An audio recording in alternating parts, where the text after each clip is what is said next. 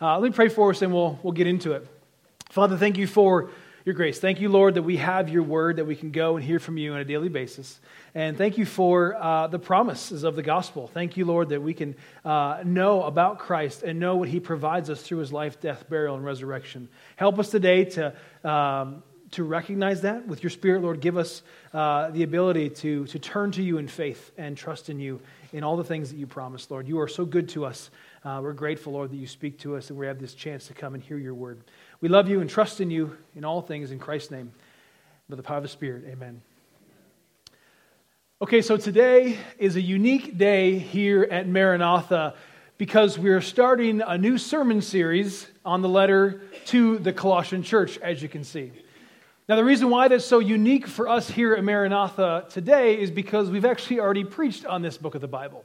Now, many of you don't know that because we actually began, this is the very first book of the Bible that we began to preach through as a developing church while we were planting Maranatha almost some five years ago. So we are excited to go through it today. And, and the reason uh, why we're doing it is because it is very uniquely fits our time and circumstance as a young church, just like it did those five years ago. Therefore, today, like we've done with most of our sermon series, or rather all of our sermon series, I'm going to try and give us an overview of this letter by giving us some, some background and some context to, the letter, to this letter as we look at the major overall theme of this uh, letter from Paul. But I also want to point to us the great truths and promises about Christ that are here for us to learn about this book. So, we are going to talk about the context, we're going to talk about the overall theme, but the most important thing are the truths and promises about Christ that are found here in the book of Colossians, right? We should always be looking for what is this communicating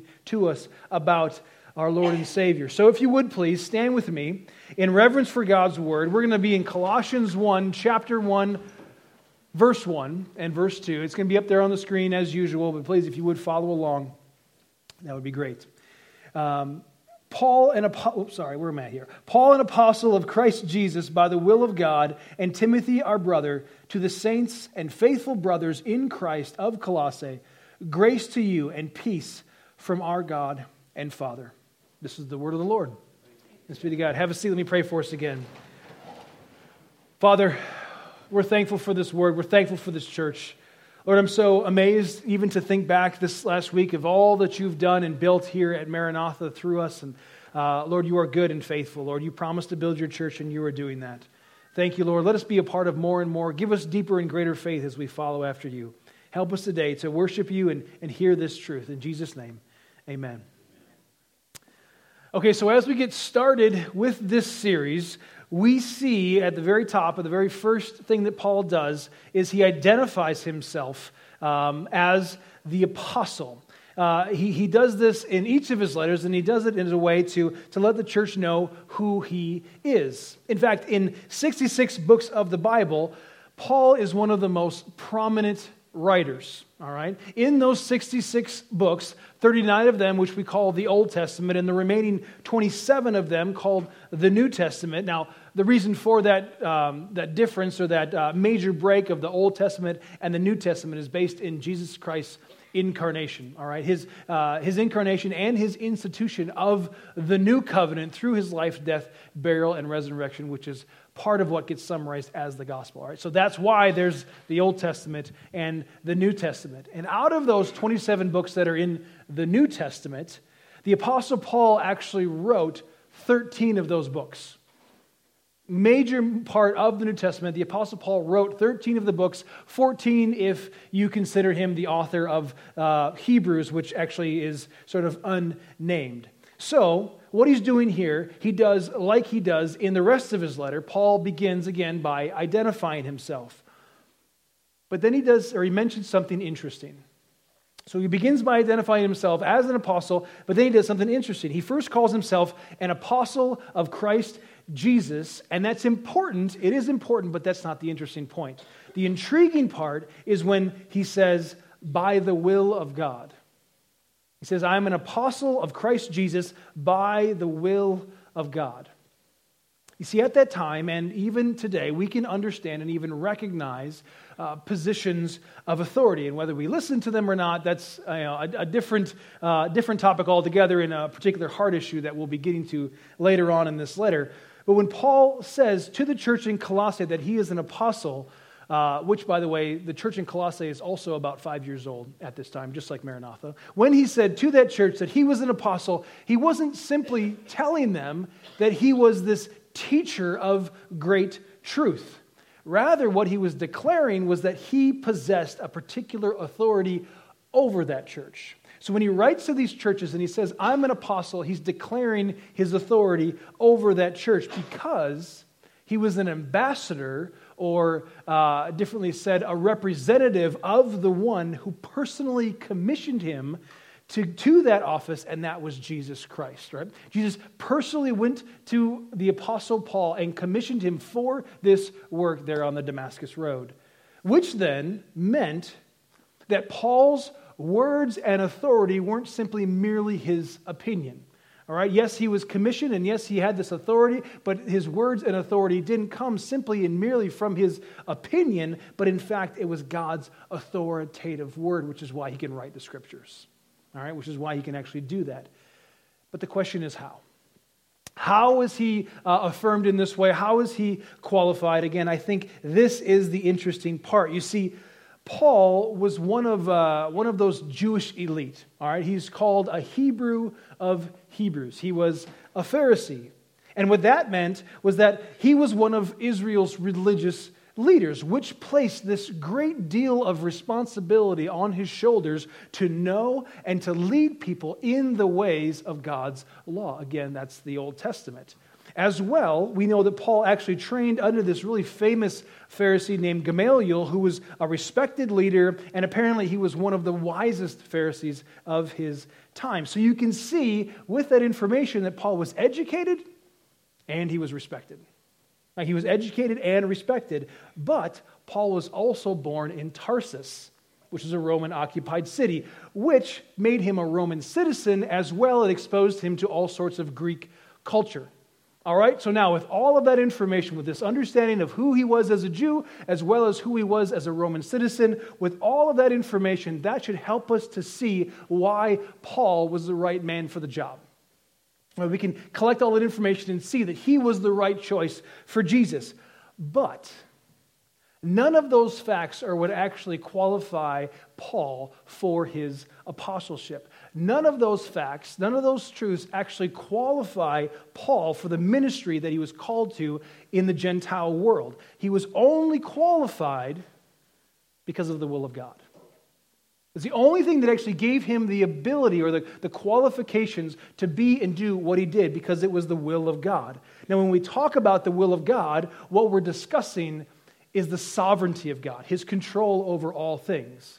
You see, God had planned for Paul to be who he was and to become what he did way back in eternity past. This has always been part of God's redemptive plan throughout all of history. This is something that only God could do. Now, truthfully, you and I, you and I do have the ability to look back and affirm God's will. We can see and oftentimes even understand how yesterday connects with today. But only God knows how things will work out to accomplish what He's already planned to come uh, together for tomorrow. Does that make sense? You and I can look at yesterday and see how it connects with God's will, but only God is able to know how things are going to be accomplished to fulfill the things that He's already planned to take place. Which is why Jesus tells us in Matthew 6, and I'm paraphrasing here, that we don't have to worry about tomorrow because tomorrow will worry about itself. You know, that's what he says in Matthew 6. We all are wrapped up in this. We don't have to worry about tomorrow because it will worry about itself. Instead, this is our call to be faithful with the things that he has given us today. We are to be faithful in what God has called us to do today. Now, what do you think about that? What do you think about that? Does the truth and promise, as well as the responsibility here, give you confidence to live your life by the will of God? When you hear this truth about God's sovereignty, this, this truth as well as what it holds in promise, as well as the responsibility that gets placed on you as a Christian, does that give you confidence to actually go out and live your life the way God is calling you to live? Now, I'm asking this because every one of us, everyone in here, is wrestling with and wants to know what tomorrow is going to bring for them. Is it going to bring safety? Is it going to bring joy or heartache? Maybe better health or more suffering or job security? What about a relationship? Every one of us are wrestling with something along those lines, but the comfort here in all of this, the comfort in all of this, and honestly, in whatever happens, comes from knowing that all things will always happen by the will of God and that it will be for our good. Not all things are good, but they're allowed for our good. Does that make sense? Not all things are good, but they are allowed for our good. Let me sort of summarize that idea. We don't choose, God knows. And that's challenging, but it's based in God's will, it's based in His sovereignty, which is why this is such a great letter for us as a church. It's why the book of Colossians is such a great letter for us as a young church. And I'm very excited for us to go through this because there can be so many questions that go along with this incredible potential and fantastic possibility that we have here as Christ uses us to build his church here at Maranatha. We all bear the same responsibility in that. And what we're going to learn together from this letter that was honestly written to a church some 2,000 or so years ago is that anything that we face is nothing new. There's nothing new under the sun. Anything that's coming our way is nothing new. Yes, there are challenges in our lives, and as well as here with the work that we're doing as a church, but Jesus Christ will always be in charge. Jesus Christ is always in charge. He is always going to be our head, as He is always our chief shepherd. And we can rely on Him to have His will be done here on earth as it is in heaven. Amen. That's the promise. That's why it should breed confidence in us. We can rely on Him because He is who He is, and He is always will be, and His will will be done on earth as it is in heaven. Now, as we walk our way into this sermon series, as we walk our way into another letter here written in the New Testament, it is important for us to see that all of the Bible can be read and studied for our benefit. But we must also remember that it was written to real people in real churches at a real time in history. And that's how we're able to actually understand this letter even in a, in a more full way, which is why I want to give us some context into who, when, and why this letter was written. Okay? So it's important for us to, to see how it benefits us, but we also need to read it in its context. So this is why we're going to go through it this way. So, who were the people in this Colossian church? Who are these people that Paul is writing to? Well, as you're going to see today, and as I've kind of already talked about, and what you're going to see as we go through this letter, they're a lot like us. The Colossian people are a lot like us. This city of Colossae was positioned uh, about 100 miles east of Ephesus, which is a larger city, so there's sort of a suburb in those times of this major city that was sort of this uh, commercial industrial area. Colossae was also at one time this place of great commerce because, like the city of Columbus, it was positioned in a place where the major trade routes of that area sort of connected, right? Just like it is here. Which, of course, then brought to the city not just goods, but travelers. People would come in from all over, people who ended up making that place their home. So you can imagine when you get this mixture of cultures from all over in, in one place, what you also get is a mixture of beliefs and philosophies and practices. You get all sorts of ideas on how we're meant to live. Therefore, the problem that was going on there was that those worldly teachings were beginning to seep their way into the church. That was what Paul was beginning to address these false teachers and these false ideas that were beginning to seep their way into the church. Which is why Epaphras, who we're going to learn more about next week, actually went to Paul, who was in prison at that time, and asked him to write this letter, again, to address those false teaching and those false worldly ideas that were confusing the truth.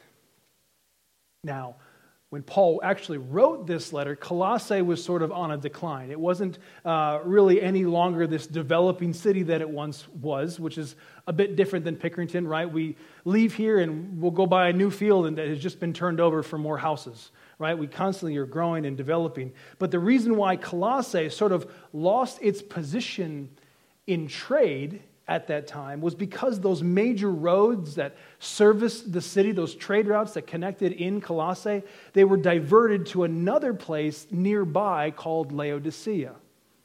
Right? We know that city. We've heard of that city, and we mainly know it from Revelation 3. So, Colossae was the major hub. It was the place where all the trade routes were coming through. It was nearby Ephesus, so people could travel. It was coming north and south and east and west. But then the roads got diverted to Laodicea, and Colossae began to sort of diminish. And we know about uh, Laodicea from Romans or from Revelation 3 when Jesus rebukes the church for being apathetic and complacent. They were facing the same issues of people and ideas and philosophies coming into their city, just like Colossae was. This city, uh, Laodicea, in Revelations 3, is considered lukewarm by Christ. He calls them lukewarm because in, they, were, they, were, they were lukewarm in their life and practice as Christians, but also in their understanding of the gospel. They weren't doing very much with their lives in the way of furthering the gospel or by being the church, which showed that they were pretty comfortable with who they were and what they had, which led them to believe that God must have blessed them in all that they needed. They didn't need anything else because they had everything that was satisfying to them what we need to realize and what Christ is getting at in Revelation 3 is it's not the things of the earth that we ultimately need. It's not the things of this earth that we should use to evaluate our blessedness. Rather, it's Christ as our focus. It is Christ that we must depend on, and it's His righteousness and His blessed grace that we hope in, not the things of this world. Right? Not ourselves, not our good works, not our successes. And to be truthful, not even our failures are what determine God's grace for us. It's His will, not you and me, not our circumstances, not how successful we are, or how unsuccessful we are, unsuccessful we are. The major problem in Colossae wasn't that the church didn't exist. There was churches there. Paul's writing to the church. It wasn't that the church didn't exist or even that they were openly denying Christ. Rather, the problem was that they were, allowing false teachers to add on to the Christian faith and message. They were adding on from those philosophies and ideas and doctrines. Therefore, in that way, they weren't openly denying, but rather they were quietly or silently denying the supremacy of Jesus Christ, along with his sufficiency in his life, death, burial, and resurrection for them. They were taking worldly ideas and adding them onto the truth, so they were denying quietly the supremacy and the sufficiency of Christ. They were mixing the Christian faith again with worldly doctrine and practices. You see, we are always being discipled by something. We are constantly being discipled by something. We are either being discipled in the truth about God and His Word, or we're being discipled by the world that claims to provide what we need, but in actuality can only deliver empty promises. We need to realize that as we go from here, we are always being discipled by something. All right? Therefore, this, this letter is absolutely incredible for us. We, as a young church, this is an absolutely incredible and wonderful letter for us because throughout the majority of this letter, Paul is exhorting Christ's church to have faithfulness in him from a positive position. Now, what do I mean by that?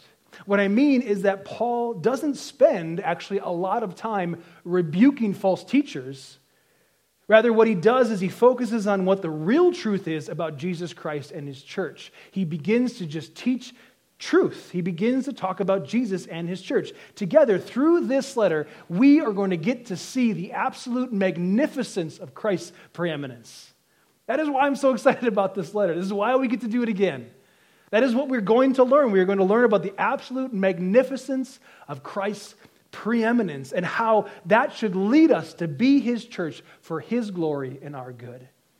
I'm so excited for this letter. I hope you can hear me. Paul writes this letter in a way that he doesn't need to defend against every single false truth that is out there attempting to attack the church. Rather, what is of most value and the only thing that he really needs to do is preach Christ. Just tell them the truth.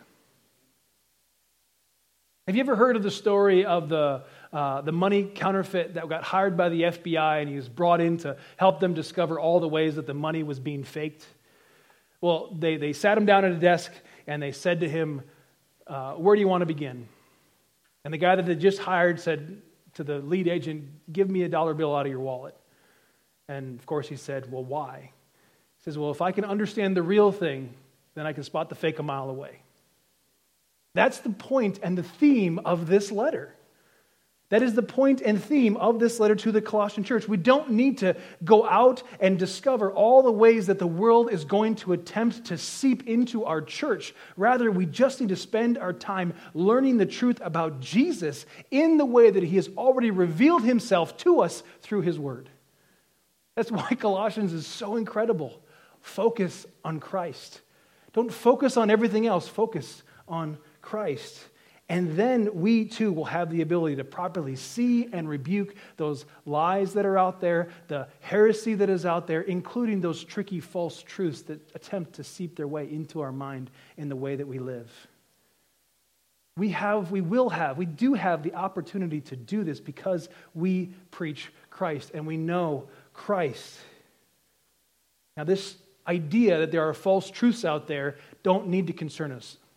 We don't need to, to drum up fear within us, but rather sh- we should have confidence because we must remember that the church has been given something by Christ that can never be taken away for us, and it is something that the world will never understand. By the will of God, He has decided to give to all of us who are His church His grace.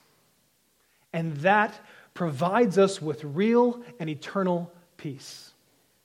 This is something that can never be taken away from you. If you've yielded your life to Christ, His grace can never be removed or taken away from you because it, the, the world doesn't even understand, but it is what provides us with real and eternal peace. That's not just some small gift. Yes, praise God. That's not just some small gift because we don't even deserve it. We don't deserve his grace because before he even poured out his mercy on us, we were his enemy. Our hearts were actually bent in the direction away from him. But even though we didn't deserve it, God still sent his son to die in our place for the sin that we committed against him. Hear that. We committed a sin against him, and he came to die for us, anyways. Anyways. Christ has purchased us. He's purchased our freedom with his blood. And now, because of the will of the Father, he has placed us in Christ's hand, and nothing can remove us from his protection or his provision, which includes our salvation. That's the promise of the gospel. And if that's true, which it is, we don't need to turn to anything else in this world for our satisfaction. Jesus is supreme. Jesus is sufficient. He is preeminent. That means that he surpasses all things in who he is, in what he has done, as well as what he is doing. That is who Christ is. That is who we are preaching each and every week. We preach Christ and Christ alone. This letter, written by the Apostle Paul to this church some 2,000 years ago, is also written to us, the saints and fellow brothers and sisters in Christ. He says, Grace to you and peace from our God and Father. That is who we're going to understand more about as we walk through this letter from Paul to the Colossian church. I'm excited. I hope you are too. If you would pray with me. Father, we love you and thank you. Grateful, Lord, that we have this letter. We're grateful that we have your word. Lord, continue to lead us and guide us. Lord, give us great faith to walk in this world and complete the mission that you've called us to. Thank you for commissioning us. Thank you for qualifying us in your Son, even when we don't deserve it. Help us, Father, to honor you in all the ways. Help us to, to show the world our love for you as we walk in obedience to your truth and your word. Let us be the church that you are building, Lord. We trust you and walk after you. It's in your Son's name we pray, in the power of the Holy Spirit. Amen.